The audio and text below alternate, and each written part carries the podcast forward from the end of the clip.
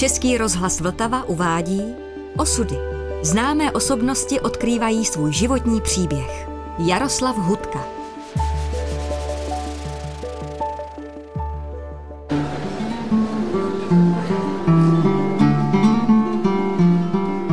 A když bylo před kostelem, a když bylo před kostelem, hádala se duše s tělem,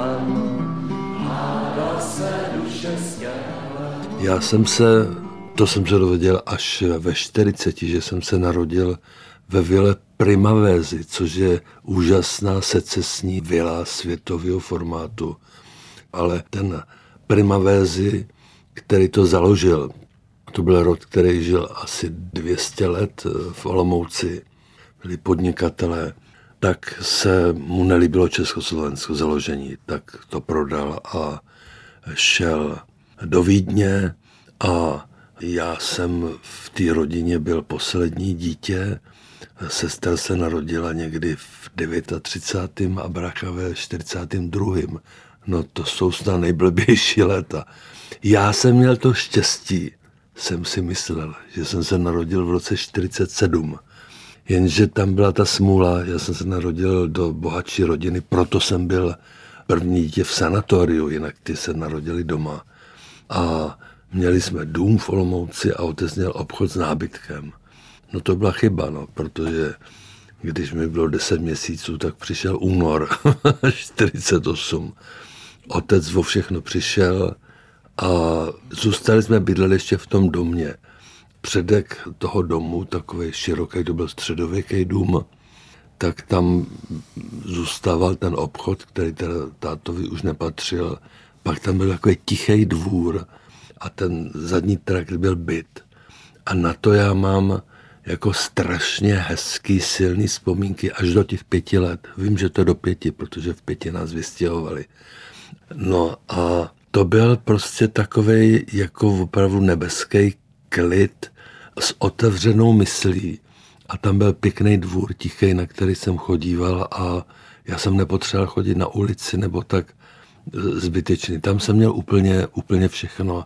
Takže to byl takový jako nádherný svět, na který vzpomínám možná dneska až přehnaně příjemně, ale byl to příjemný čas a pamatuju si ho díky tomu, že to bylo tam v tom místě, o který jsme přišli. Otec byl naivní, on byl hrozně hodný a byl naivní a měl za to, že když mu ten podnik vzali, že ho tam nechají jako ředitele, jako zaměstnance, protože on tomu rozuměl a že to teda povede, že mu tam nechají ty zaměstnance, které nebudou jeho, budou, všecko bude státní. On víceméně proti tomu nic neměl, protože tak jako zpočátku se to zdálo, že by to ekonomicky mohlo fungovat, že to nebude tam nějaká ta jako tvrdá konkurence a já nevím, a bude to prostě srovnaný, bude to spravedlivý. No a najednou v tom 52. o Vánocí přijelo vojenské auto a odvezlo nás na Bouzov na policejní stanici. A to bylo prostě absurdní. Tak nás naložili. Otec, jak byl ještě hodnej, to se smělo ještě za volantem pít. A jel jsem tam taky, sourozenci taky, no nějak celá rodina. A on tomu otec, tomu řidičovi nalival slibovici pořád jako přátelský. Což matku šíleně vštvalo, protože ona byla ženská. Ona věděla, že jsme najednou poškozeni, že jsme vyhazovaní a že ona to bude řešit, protože otec byl hodný, on byl ten účetní a ten podnikatel, že? a tak jako přátelsky tomu vojákovi nalival tu slibovici. Ostatní vojáci byli na korbě ozbrojení. Takže nás tam vyložili toho 22. na ty policejní stanici. Bylo to pod Hradem. A oni nám uvolnili jednu místnost a půlku. Takže do té jedné místnosti jsme se jako pětičlená rodina nastěhovali. A naši ještě chtěli, že se sebou musí vzít piano, tak brácha spal na piáně. A pak vedle byla kuchyňka, kde matka sehnala nějak kapra, který do rána zmrznul. Takže, ale strašně stálo o to ty Vánoce prostě udělat. A když už to bylo všecko připravené dopoledne toho 24. No tak přišli čtyři estebáci ještě v takových těch kožených, jak to je z filmu, takových těch dlouhých kožených kabátech, že se budeme stěhovat dál. Táta nebyl doma, byla doma máma, akorát mi tři děti. A matka velmi rezolutně řekla jenom přes mrtvoly. Oni pochopili vážnost situace, takže vypadli. Když vypadli, tak matka omdlela. No jasně, bylo to na hraně všecko, protože od té doby ona vládla rodině, protože tam si ona uvědomila, že teď je to na ní. Štěstí bylo, že matka byla ze statku, takže jsme pak na dvorku pěstovali slepice, králíky hrozně zlýho kohouta jsme měli, s tím jsem se vždycky honil, to jsem nenáviděl. A měli jsme malého pejska, který se vždycky rval kvůli tomu s tím kohoutem, ale kohout měl navrch. A měli jsme ovečku, kačeny a tak nějak kus toho vesnického života, který pro dítě je bezvadný. A ta stanice byla vlastně na hranici parku zámeckého, takže do toho zámku jsme měli tou hlavní cestou 150 metrů, 100 metrů, takže tam jsem strašně rád chodíval. Pan správce tam vždycky seděl na lavici s fajfkou a jako povídal si se mnou. A pak tam byly ty mladý průvodkyně. A pro takového malého kluka, pěti, šestiletého, to jsou bohyně, že tyhle ty 18 letý, 20 letý holky. A pro ně to malé děcko je taky jako bezvadný, takže já na ten hrad mám strašně hezký vzpomínky, znám ho do dneška na spaměť, že jsem chodil s těma holkama. Trošku mi štvalo, že pořád mleli to sami, ale byly to bohyně a mohl jsem s nima chodit a mohl jsem s nima kamarádit a Mádi pak dělala v kiosku pod hradem nás živila, no, takže se mi pomáhal pak ještě s limonádama, s takovýma věcma. Otec pracoval v Olomouci, teda se pracoval ještě v sobotu, tak přijel v sobotu večer a v neděli odjížděl, takže otce jsem téměř neznal. Tělo, tělo, co sdělalo, tělo, tělo, co sdělalo, o duši si nic nedbálo,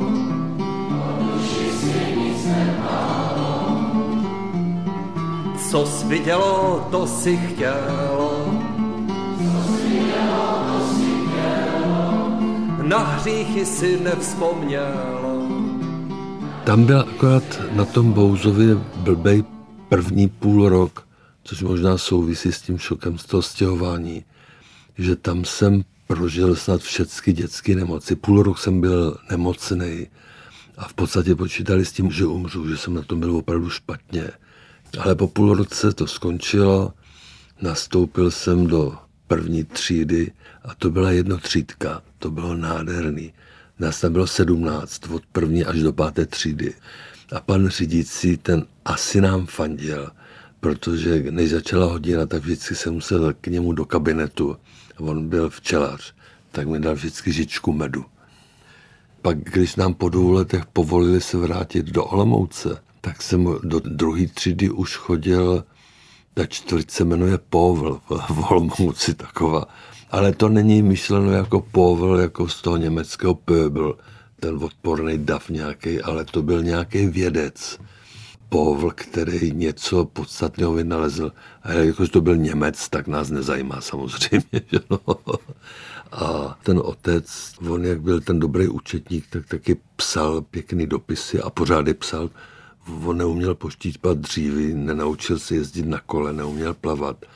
Ale jak se dostal k psacímu stroji, tak tomu prostě cvakalo a psal takové ty úřední dopisy. Tak nevím z jakých důvodů, ale samozřejmě jsme nedostali byt, takže jsme se stěhovali k dědečkovi. On byl stolař. On nesnášel slovo truhlář, protože říká, já nedělám truhly, já dělám stoly. On byl z Jižní Moravy, veselý člověk. A měl takový domeček, ale malý nahoře byly tři místnosti a ve sklepě vlastně taky tři. Tak když tam bydlel s babičkou a teď ještě tam přišlo pět lidí, tak tam bylo docela narváno. No. Ale vzadu měl bývalou dílnu přes dvorek a zatím měl velikou zahradu, o kterou se strašně staral a tam měl všechny možný druhy stromečků a kdouly a ty žlutý špendlíky a všelijaký bloomy. Ale co bylo na něm opravdu zábavný, že každou neděli, tehdy to bylo pravidlo, že se chodilo na taky promenády. Všechny města od, já nevím, Budapešti přes Vídeň až po Povl. prostě v neděli se chodilo na promenády. Já to nenáviděl, protože svátečně oblečený, že to jsem nesnášel. Ale dědovi se to líbilo, ten nad berlích stal u otevřeného okna. A jak to byl Slovák, veselý, tak moravský Slovák, tak když šla nějaká pěkná rodinka, tak on začal zpívat z prostý písničky. Babička se rozčilovala, rodinky ho znali, takže se pohoršovali, ale vlastně to patřilo k těm nedělím na povlu, že prostě Cyprián Hudka z okna zpíval z prosté písničky. Takže to bylo na jednu stranu hezký dětství, na druhou stranu, že já jsem spal s rodičema, segra s bráchou spali v loženičce, v třetí místnosti byla babička s dědečkem a kuchyň jsme měli ve sklepě a vedlejší místnost bylo uhlí. Tělo, tělo, tělo hříšné, bývalo si v světě pyšné.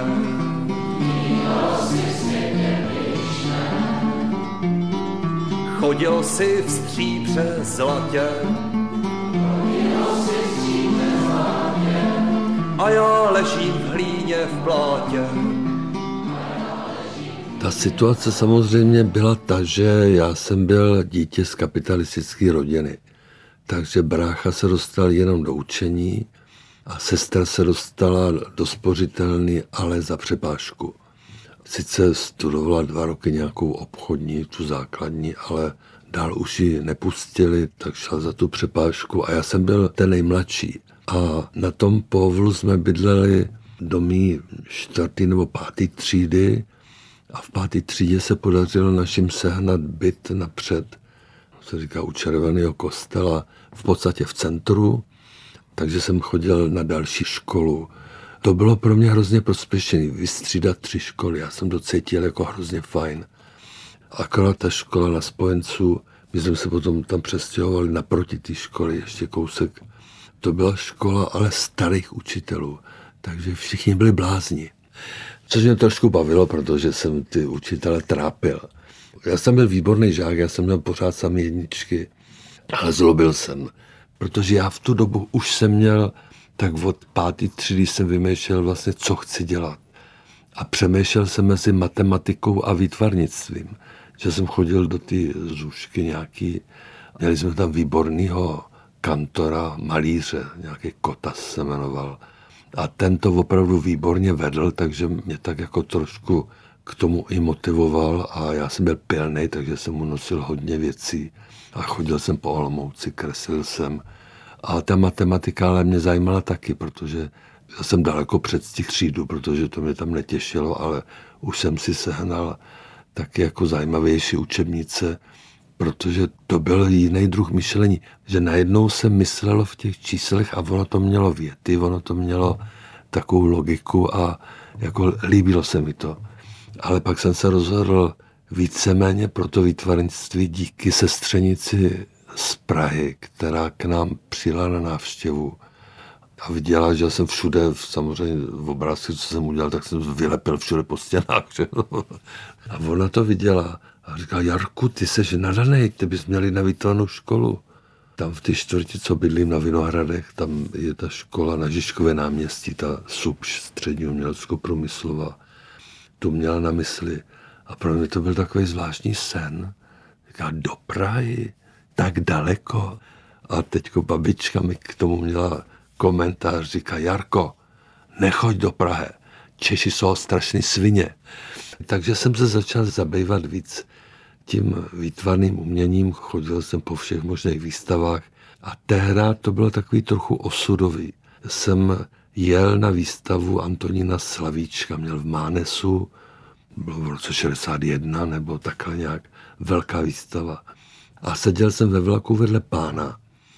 Tak jsme si jako povídali a on se mi ptal, co jedu do Prahy, protože já jsem mluvil po Moravsku, že? až v prvním roce, kdy jsem zjistil, že si mě posmívají. na škole, no tak jsem se začal tak učit česky, že jsem, myslím, mluvil hůř než češi, to, takový to natahování. A, no. a tak jsme si povídali, jsem říkal, že jdu na tu výstavu toho Slavíčka, že mě zajímá. A toho chlapa to zaujalo. Úplně tak, jako se se mnou začal vážně mluvit. A to byl malíř Antonín Michalčík. A on se pak se mnou domluvil, že věděl, že mám to blbý s bydlením. Takže když opustí ateliér, tak mi ho vždycky na noc půjčí. Takže já jsem v tom jeho ateliéru prožil asi dva roky. Jako maloval jsem tam, vzal jsem si tam pár holek jako model, ale nic jsem s nima neměl. A vedle byl spisovatel, který mě udal, že si tam vodím holky. No. Takže pak Michalčík mi říkal, no to je blbý, že ty sousedí, aby náhodou ten ateliér nepřišel a to. Ale zázrak byl ta škola, že jsem se dostal, protože tam je ta otázka, já jsem byl to kapitalistický dítě, který nemělo tu budoucnost. Jenže to byla výtvarná škola. A teďko sestřenice telefonovala otcovi, na výtvarných školách jsou talentovky vždycky dřív. To jsme nevěděli. Takže volala k nám, ona volala někde ve čtvrtek a v pondělí začínaly talentovky. No tak otec tam zavolal, jestli tam smím přijet a že papíry dojdou později. Oni, že smím. Tak to byly třídenní talentovky, ale opravdu složitý. To bylo takové docela machrovský. A hrozně mě to bavilo. Takže to byly tři dny, jsem říkal, jestli taková bude ta škola, no tak to je svět úplně jiný, protože tam to zavánělo úplně uměním, takovým tím skutečným uměním. No a tak mě přijali a v druhém ročníku tam obor malba, nás bylo jenom sedm v tom oddělení, tak jsme byli tak trošku šlechta, ale učitel byl trošku trouba takový, no. Ale já jsem se s ním rozuměl, akorát jsem nechtěl ten jeho program přebírat, jsem si chtěl dělat svůj program, no. Tak jsme se dohodli, říkali, tak si dělej houtka program, jaký chceš, já se s tebou nebudu hádat. A dnes je mi to líto, protože to byl rok 62, 63 a ten, ten kantor jako prosazoval abstrakci v tomhletom blbým komunistickém věku. Abstrakci v šedivých barvách, takový ty kompozice dneska by se mi asi líbily, ale tehdy já jsem to nebral. Říkal, co ty šedý barvy, čtverce, trouhelníky, já chci malovat skutečné věci barevně.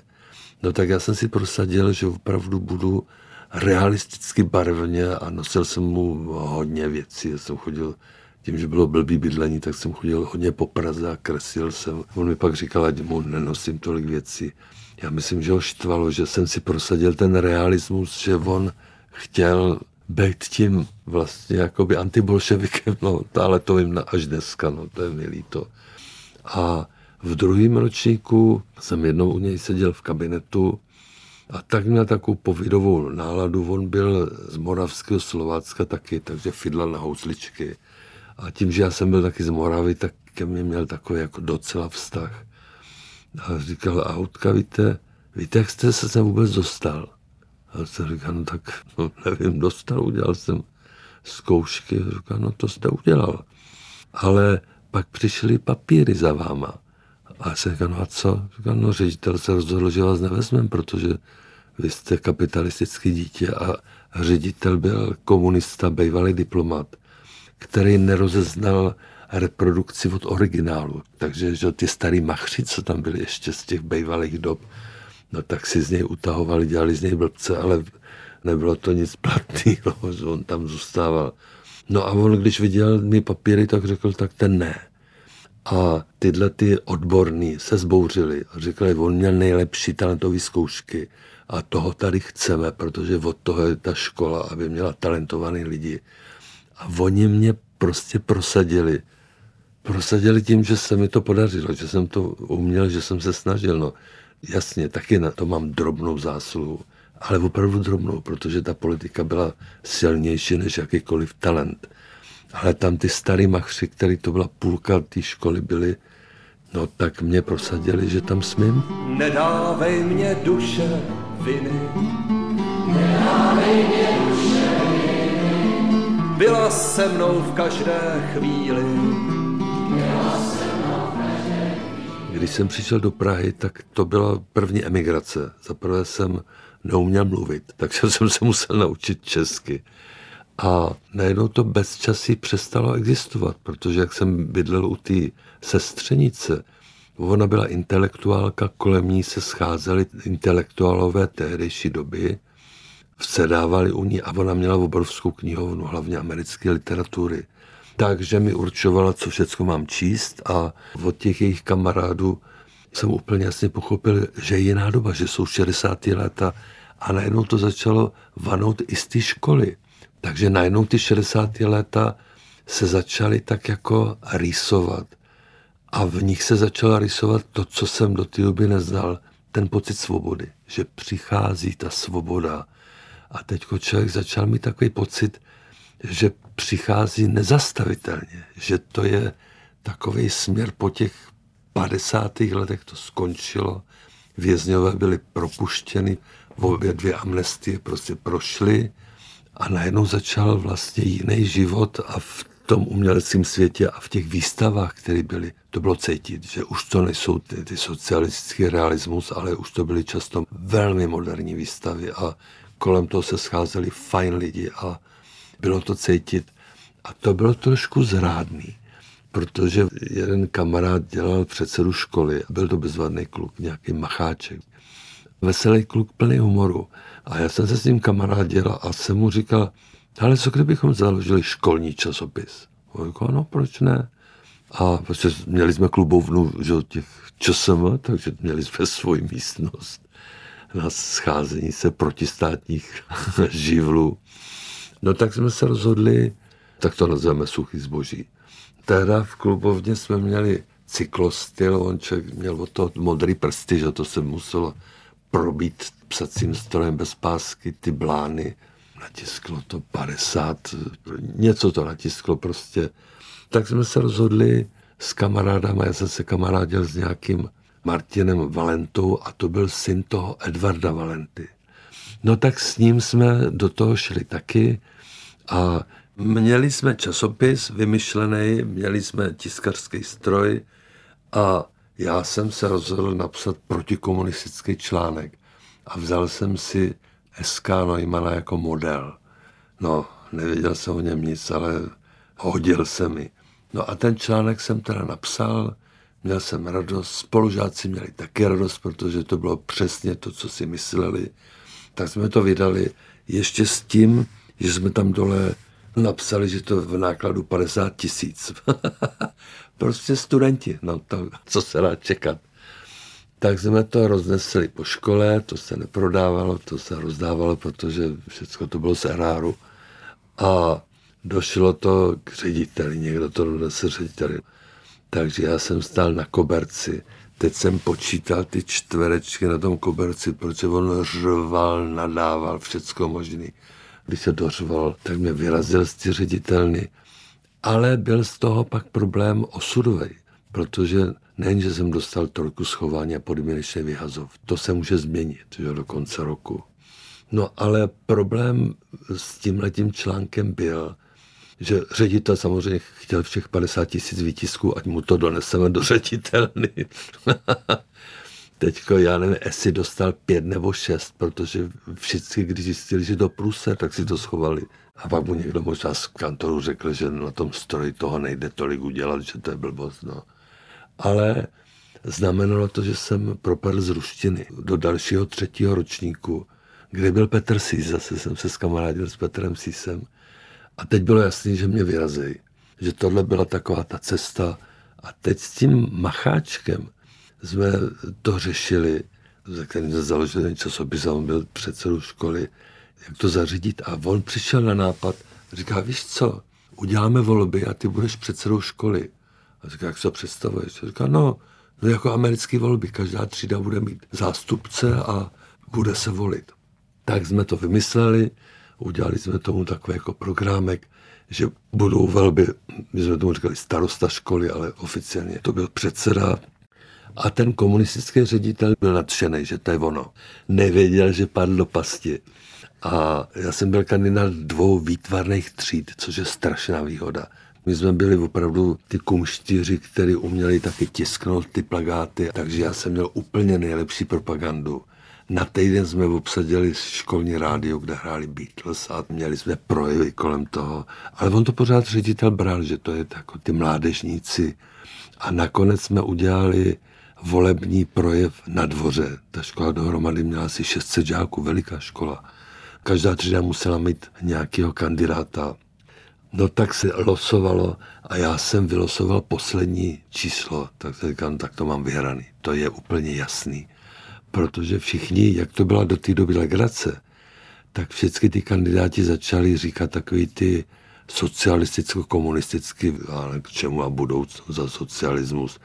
Prostě taková ta obvyklá nuda, která k tomu patřila. Kdežto já jsem měl v oblíbenou knihu Vodáška Strana mírného pokroku v mezích zákona. A to byl můj model k mému projevu. A hlavní těžiště bylo na tom, že ty čarodějnice je lépe upalovat, než je dávat do země, protože tam hnijou, že jsou tam ty bakterie. A teď jsem k tomu říkal příklad, co ty bakterie můžou způsobit. No, ten dav hřoval smíchy, to byl opravdu povedený projev. O socialismu, komunismu jsem neřekl nic, jenom jsem měl tohleto. No tak jsem měl 99% hlasů. Takže já jsem to pak prohlašoval, že to byly první svobodné volby po únoru 48. No, tak jsem to vyhrál. A najednou jsem byl nevyhoditelný, protože jsem byl předseda školy. Jo. Jenže tam byl pak problém, ta nová třída je to už v třetím ročníku. Že? Ty mý spolužáci už že, končili ve čtvrtém. Mě nebavily ty předměty a zjistil jsem, co to je být politik, že já jsem se kdykoliv mohl vymluvit. A kdykoliv jsem měl schůzi a schůzi a, a zase schůzi nebo něco. Takže těch předmětů, kterých jsem se nechtěl účastnit, jsem se neúčastnil. Dělali jsme různé akce a účastnili jsme se těch konferencí ČSM, co byly ty okresní a já nevím, místní a na každý ty schůzi jsme žádali zrušení ČSM, že to je přežitý a takový. A bylo zajímavé, že ty diskuze se chytaly. Jak se to jednou řeklo, tak všichni jako byli tomu trochu nakloněný. To byly ty 60. léta, že tam už to bylo možný. No ale jednoho dne jsem prostě si řekl, že já nechci žít politický život na té škole, sice jsem toho výtvarnictví se účastnil, ale už s jinýma spolužákama. Občas jsem zdrhal mezi ty svý, ale už jsem tam nepatřil. Že? Ty profesoři to viděli neradi, protože jsem propad. No. No tak jsem pak si řekla nic, tak já chci dělat umění, já chci být umělec. A co mám tady dát, co dělat? Takže jednoho dne jsem z té školy odešel a tím to bylo uzavřené, takže mám tři a půl let tyhle ty školy. A když bylo před kostelem, a když bylo před kostelem, hádala se duše s tělem, hádala se duše s tělem.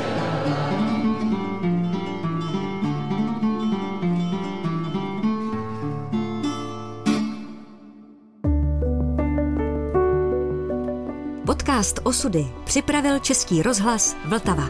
Další části si poslechněte na webu vltava.rozhlas.cz, v aplikaci Můj rozhlas a ve vašich podcastových platformách.